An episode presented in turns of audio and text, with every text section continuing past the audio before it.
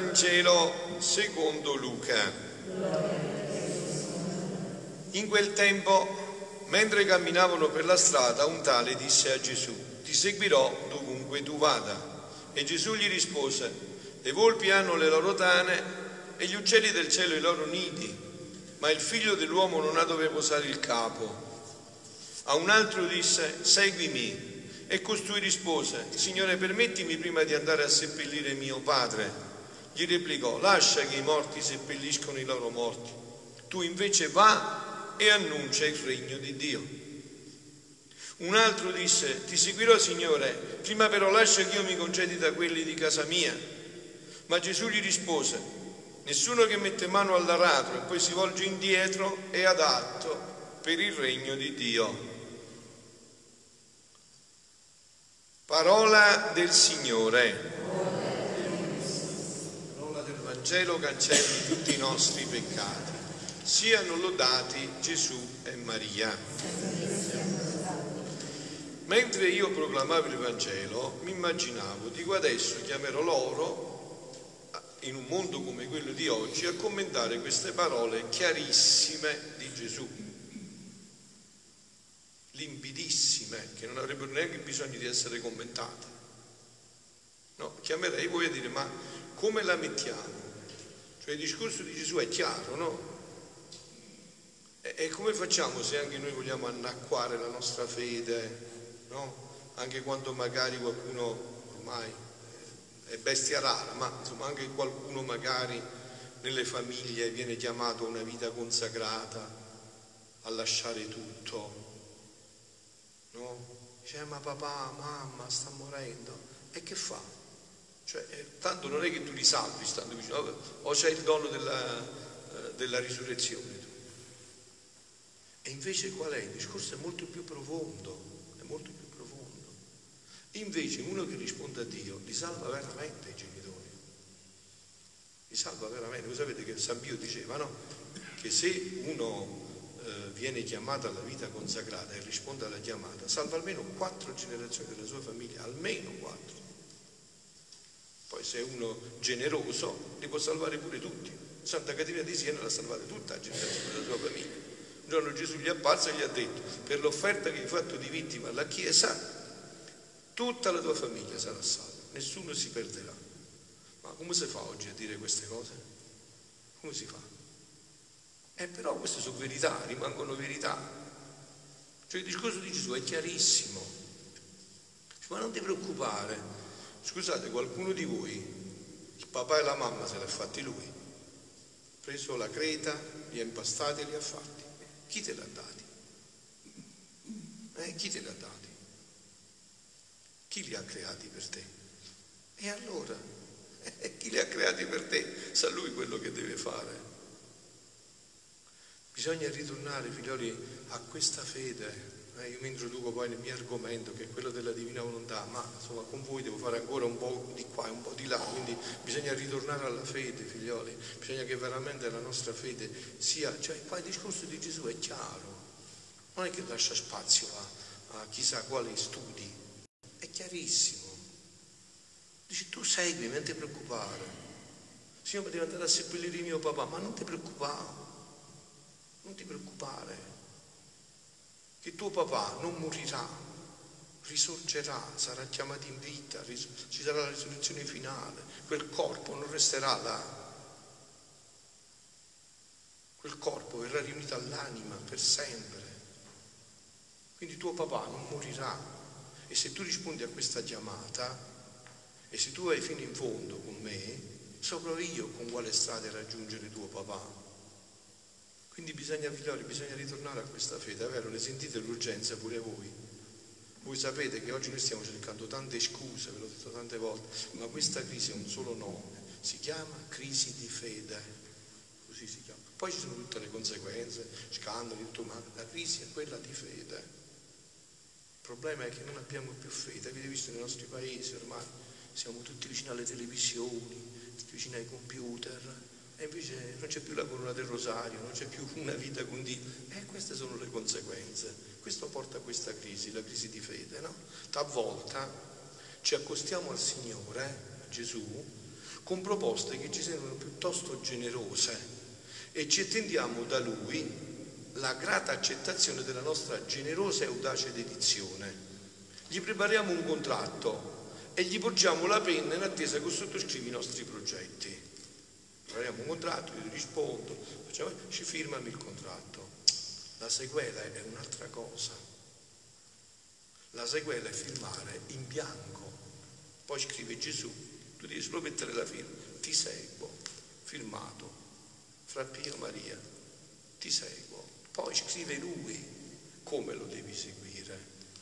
Ti dà lui le strade, le indicazioni, negli eventi di ogni giorno, nei fatti di ogni giorno. Ti dice lui come ha seguito poi. Quindi la sequela è un'altra cosa, la sequela è fermare in bianco e dire al Signore sono tuo, tutto è tuo. Tu è papà, tu è mamma, tu è la mia vita, tutto tu mi hai dato. O no? Tutto tu mi hai dato. E quindi tutto è tuo. Io vengo a seguirti e tu mi indicherai la strada passo passo. No? La mamma aveva fatto la scelta più grande che poteva esistere per quei tempi, di chiudersi in un tempio per consacrare tutta la sua vita. Ma Dio gli ha detto ti voglio sposa. E la Madonna come ha detto fiat, eccomi qua. E Dio che ha fatto? L'ha fatta consacrata e l'ha fatta sposa. Ha realizzato tutti e due gli aspetti. L'ha lasciata vergine prima del parto, durante il parto e dopo il parto, gli ha dato il figlio che niente meno è figlio di Dio e Dio stesso. Quindi è Dio, noi dobbiamo firmare in bianco, perché poi Dio sa come condurre la nostra vita, sa dove condurre la nostra vita. E questo, vedete, è proprio il presupposto per la vita nella divina volontà. Perché chi vuole vivere nella divina volontà c'è una sola cosa che può fare, poi fa tutto Dio, deve perdere la sua volontà, o meglio la deve guadagnare. Perché vedete che quando Gesù ci chiama, prima di tutto è il più grande onore dell'universo, no? Il più grande onore. C'è onore più grande. No? Io sono come datore di lavoro Dio, eh? io sono il più felice del mondo. Chi è, chi è che è un datore di lavoro come il mio? Cioè quando Dio ci chiama è l'onore più grande. E quindi quando Dio ci chiama bisogna che noi facciamo una sola cosa, rinunciamo alla nostra volontà per far vivere la sua volontà. E lui è più dritto di noi, sa bene tutto.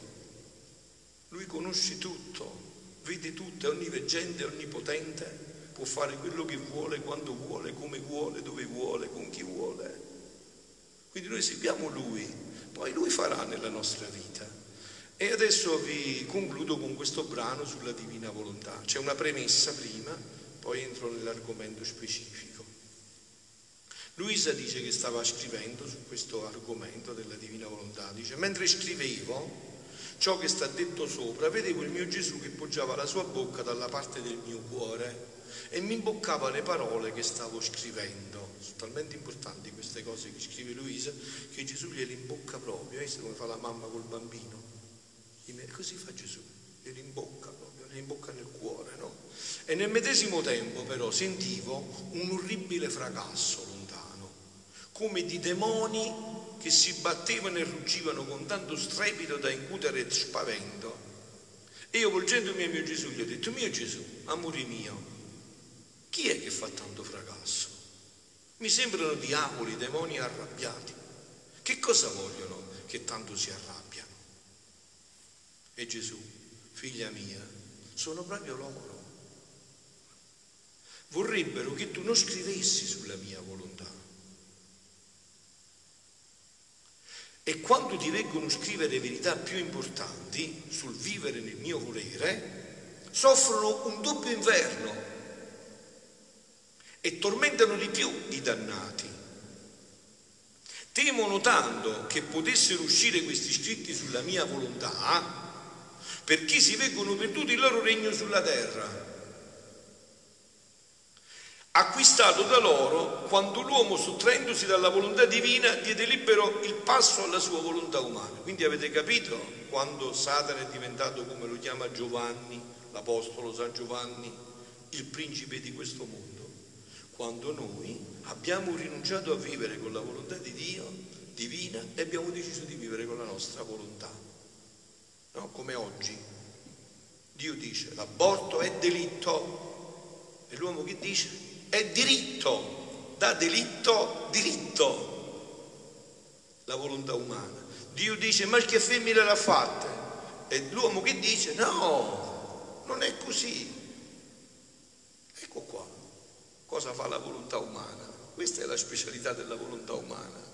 Questa è la specialità della volontà umana. Perciò Gesù dice lascia tutto, segui me, non ti preoccupare. Quindi perché si vengono perduti il loro regno sulla terra? Ve l'ho detto, no? Io lo dico a tutti anche adesso, no? Voi sapete, io vengo dalla settimana scorsa, ho fatto il convegno sugli esorcisti, no? Esorcisti di tutto il mondo, l'AIA, l'Associazione Internazionale degli Esorcisti. Questo è il vero esorcismo, questo qua. Questo caccerà Satana dall'umanità, quando noi ritorneremo nell'ordine in cui siamo stati creati, quando noi saremo, metteremo la nostra volontà nella volontà di Dio, nella divina volontà. Nel nostro popolo, nel passato, c'erano queste espressioni, no? Quando si incontravano due persone si diceva ci vediamo domani, l'altro come rispondeva? Sì, come fate oggi. Se Dio vuole, se Dio vuole ci vediamo domani, mi puoi chiamare pure stanotte. e dove ci vediamo domani? Io sto di là, tu stai di qua, dove ci vediamo più? Se Dio vuole, se Lui vuole, ci vediamo domani. Mica abbiamo un contratto, voi avete scritto che domani vivrete sicuri. Se Dio vuole. Questa, e questo bisogna ritornare a questa vita. Ah sì, fu proprio allora, continua Gesù, che il nemico acquistò il regno sulla terra. E se il mio volere potesse regnare sulla terra, il nemico, lui stesso, si rintarerebbe nei più cupi abissi. Ve l'ho detto già altre volte, no? Alla sesta apparizione della Madonna a Fatima, a Lourdes, alla sesta, Bernadette, mentre andava al luogo dell'apparizione, quella famosa grotta, no? di Masbiel, mentre andava alla grotta, apparve, dove adesso chi di voi è stato a Lourdes stanno le fontane, prima mica c'erano le fontane, no? là era tutta terra, apparve il diavolo e Bernadette ebbe paura, giustamente, e guardò proprio in quel momento appariva la Madonna. La Madonna gli lesse la paura sul volto e andò a vedere, stava andando a vedere la Madonna con la punta dell'occhio il posto dove Bernadette guardava dalla paura. Appena spostò la pupilla la Madonna per andare a guardare, Satana si andò a precipitare nel Gave. Siete stati all'Urda, avete visto che fiume grande si chiama il Gave? Si andò a buttare là dentro, non riuscì neanche a sopportare lo sguardo, neanche che si girava gli occhi la Madonna. Perché? Perché la Madonna viveva solo di volontà di Dio, preferiva il diavolo un miliardo di volte l'inferno che ingociare lo sguardo della mamma, anche solo vedere lo sguardo dei suoi occhi. Lui si rintanerebbe di più nei cupi abissi. Ecco perché si dibattono i diavoli con tanto furore. Sentono la potenza della mia volontà in questi scritti e al solo dubbio che potessero uscire fuori questi scritti, grazie a Dio sono usciti, adesso sono patrimonio della Chiesa, voi sapete che Luisa è già serva di Dio, hanno già iniziato la causa di beatificazione, montano in furore e cercano a tutto loro potere di impedire un tanto bene. Tu però non dar loro letta e da questo impara ad apprezzare i miei insegnamenti. E adesso concludo con il nostro punto. E io, mio Gesù, mi sento che ci vuole la tua mano onnipotente per farmi scrivere ciò che tu dici su vivere nel tuo volere. Alle tante difficoltà che fanno, specie quando mi si ripete, possibile che un'altra creatura, che nessun'altra creatura sia vissuta nella tua santissima volontà? Perché io ve l'ho detto, ve lo ripeto, questa è l'unica. Eh? Se voi mi dite, ma il profeta Isaia conosceva questo, è San Pio che ha fatto questi miracoli inauditi, San Francesco che festeggiamo domani, stasera il transito. Questo è stato rivelato solo a Luisa. Non c'è una via d'uscita qua. Gesù lo dice chiaramente. Mi sento tutta annientata che vorrei scomparire dalla faccia della terra affinché nessuno più mi vedesse, ma al mio malgrado sono costretta a starci per compiere la tua santa volontà. E Gesù dà una lezione adesso su questo brano del Vangelo e concludiamo. Figlia mia, il vivere nel mio volere porta con sé la perdita di qualunque diritto di volontà propria. Così ha vissuto la mamma. Nessun diritto. Tuo figlio deve morire crocifisso. Voi chi di voi fa l'orologio della passione, no? Si ricorda quel momento in cui la Madonna dice al figlio, figlio mio, devi morire e devi morire crocifisso. Così vuole Dio, così voglio io. Così vuole Dio e così voglio pure io. Deve perdere i propri diritti. I, tutti i diritti sono dalla parte della volontà divina. Ma guardate, questo è anche per me, sarebbe anche normale. Ho detto, Dio ci ha dato tutto, noi non abbiamo niente, tranne il peccato. Quella è proprietà nostra, la possiamo scrivere proprietà privata. Ma tranne quello è tutto dono di Dio, tutto dono di Dio. Tutto dono di Dio. Perché sei nato in Italia e non in America, non in Romania, non in Svezia. E Dio così ha stabilito. Perché da Angelo e Carmela e non da Pasquale e Nicolina? E Dio così ha stabilito. Perché in quell'anno e non in un altro? È tutto Dio ha stabilito. È tutto dono di Dio. E se l'anima non perde i propri diritti, non si può dire vero il vivere nel mio volere. Al più si può dire vivere rassegnata uniformata, perché il vivere nel mio volere non è la sola azione che si faccia a secondo della mia volontà, non è fare la volontà di Dio. Questo c'era bisogno di Luisa, questo è di tutti i santi, ve l'ho detto tante volte, in paradiso non si va perché siamo stati ammessi. Quello è fondamentale, voi sapete, per me la messa è vita. Non si va perché abbiamo detto il rosario, non si va perché abbiamo fatto digiuno a pane e acqua. Si va se tutto questo ci fa fare la volontà di Dio, almeno fare. Tutti i santi questo l'hanno detto nella Chiesa, mica c'era bisogno di Luisa. Ma quando si tratta di fare, qua si tratta di vivere, qua si tratta di vivere come Adamo ed Eva vivevano prima del peccato originale e come solo la Madonna ha vissuto. E poi Luisa è adesso aperta all'umanità, così come eravamo stati creati. Non è la sola azione che si faccia secondo la volontà, ma è che tutto l'interno della creatura non dà luogo né a un affetto, né a un pensiero, né a un desiderio, neppure a un respiro in cui il volere di Dio non abbia il primo posto. Né il mio volere tollererebbe anche un affetto umano che lui non sia la vita. Avrebbe schifo di far vivere l'anima nella mia volontà con i suoi affetti, pensieri e altro che potrebbe avere una volontà umana. Ma vedete, figlioli, questo però è il cammino della felicità eh, ve l'ho detto tante volte, perché io mi sono fatto frate per essere felice. Eh, mica sono fesso, non ho capito io. Ma l'ho fatto frate per essere infelice. Per, fe- per essere felice, per realizzare la mia vita. E qua c'è, non c'è un'altra possibilità, qua c'è la vera felicità. Questa è la felicità. Ritornare come Dio ci aveva creati. Questa è la felicità e l'anima nella volontà così pensiero è l'altro che potrebbe avere una volontà umana e credi tu che sia facile che un'anima volontariamente perda i propri diritti? Oh, quanto è difficile. Chi vuol venire dietro a me rinneghi se stesso e mi segua. Oh, com'è difficile. Anzi, ci sono anime che quando giungono al punto di perdere tutti i diritti sulla loro volontà si danno indietro e si contentano di menare una vita di mezzo, perché il perdere i propri diritti è il più grande sacrificio. Infatti voi sapete no, che noi consacrati facciamo i voti, povertà, castità, obbedienza. Quello basterebbe uno, l'obbedienza. No? L'obbedienza significa che io ripongo la mia volontà nelle mani di Dio attraverso gli uomini. Basterebbe quello.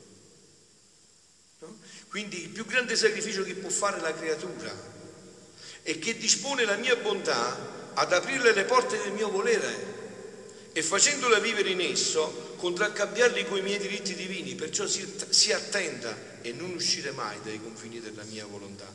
Figlioli, e vi lascio con questo pensiero no? conclusivo che riassume tutto. Guardate, questo che può sembrare così, c'è la maestra, noi consacriamoci a sentitemi me, lei ci guiderà con facilità in questa vita, perché lei conosce solo questa vita e questa è la vita della felicità, quando la nostra volontà e quella di Dio ritornano ad essere una volontà sola. Vedete la croce come è fatta così, è vero?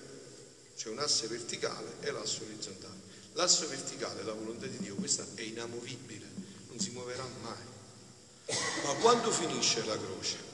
La croce che cos'è? Il problema è che si incrociano questi due asticelli. Quando finisce la croce? Quando la volontà umana diventa una con la volontà di Dio, vedi? C'è più la croce. Ma fino a che non si fa questo, ci sarà sempre la croce. Fino a che la volontà umana non diventa una con la volontà di Dio, sarà sempre così. Ma noi siamo pieni di gioia perché ve l'ho detto, è giunto il tempo ed è questo, in cui tutto questo deve essere conosciuto e vissuto. Beato me e beati voi se sappiamo veramente inserirci in questo disegno misterioso e bellissimo di Dio. Siano lodati Gesù e Maria. Salviamoci alla Madonna, eh, che anche stasera viene